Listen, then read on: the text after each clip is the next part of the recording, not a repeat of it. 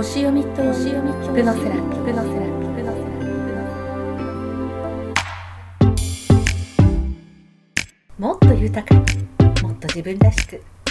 人生の何かを変えていきたい大人のあなたへこの番組では星読みヒプノセラピストの小川智子が人生に役立つホロスコープとヒプノセラピーについて具体的にお話ししていきますあなたの人生の一つのきっかけにお役立てください。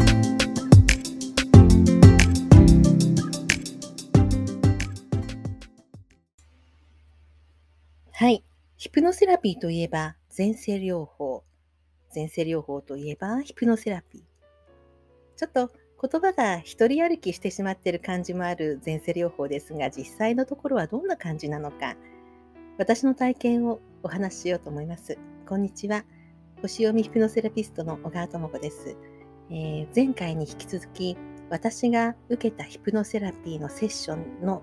内容についてどんな感じだったかということをお話ししたいと思います。一つの例としてお聞きください。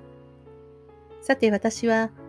子供たちへの罪悪感を感じて、それと同じ感情を感じた前世にアクセスしました。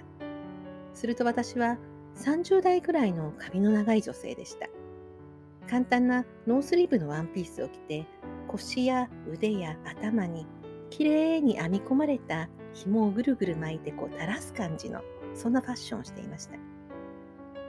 そこまでわかると、セラピストさんが言いました。ではこれからあなたがこの人生で体験した最も重要な場面へと移っていきましょう。いいですか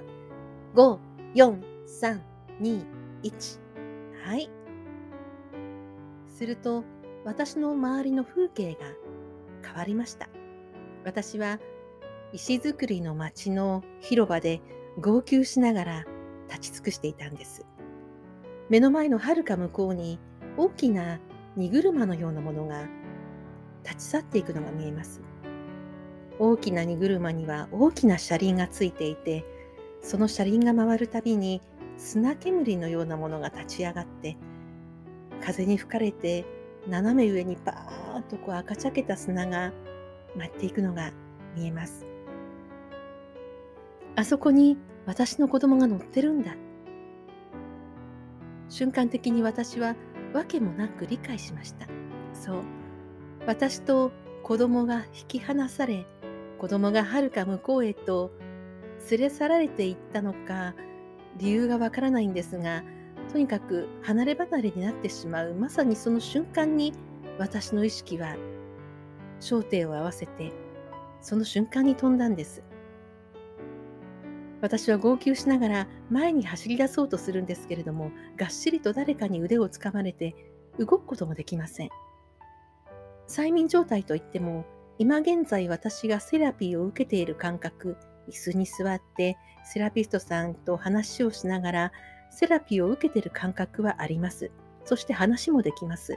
と同時に心の中から違う人生、違う風景、違うことがどんどん湧き上がってきて、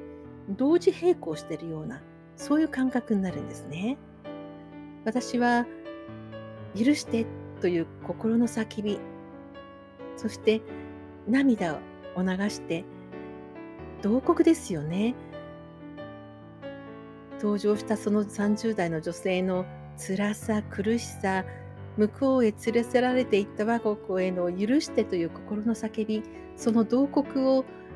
今椅子に座っている私も同時に感じてもう涙が止まらなくなってしまってセッション中にこう泣きながら涙を拭いながらセッションを続けました。それがいつの時代なのか、かなり古い時代のような感じでした。どこの国なのか、赤茶けた砂がこう風に舞い、石造りの街並みがあります。今の地図ですとまるでイスラエルですとかヨルダンですとか、そのような場所ではないかと、そういう感じがします。私はその風景に呆然としながらなんかこう一緒に立ちすくんでいる感じになってしまいました。するとセラピストさんが次の場面に移りましょうと声をかけてくださいました。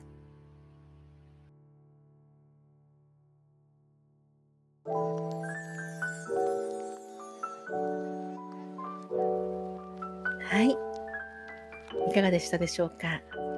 潜在意識にアクセスするとき、感じ方は人それぞれなんです。私はこの時かなりはっきりと色や形を感じたり、登場した女性の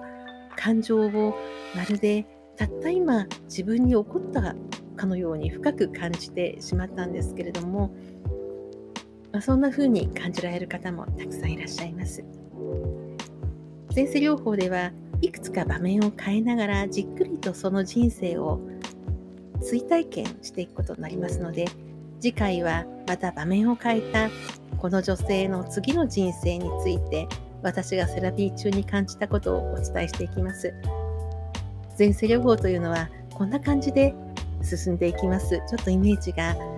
湧きましたでしょうかもしあなたが前世療法を受けるときには、ま人それぞれなんですけれども必ず何かしらの感情何かしらの風景何かしらの感覚が心の深いところからじわじわと蘇ってきます。それは決して今の私と無関係ではありません。つながっています。必要だからそれが出てきます。はい。ではまた次の放送でお話を続けたいと思います、えー、チャンネルのフォローや登録をしていただけますと次の話がアップされた時に分かりやすいですのでどうぞチャンネルフォローお願いいたします。聞いてくださってありがとうございました。お相手は小川智子でした。また次の放送でお会いしましょう。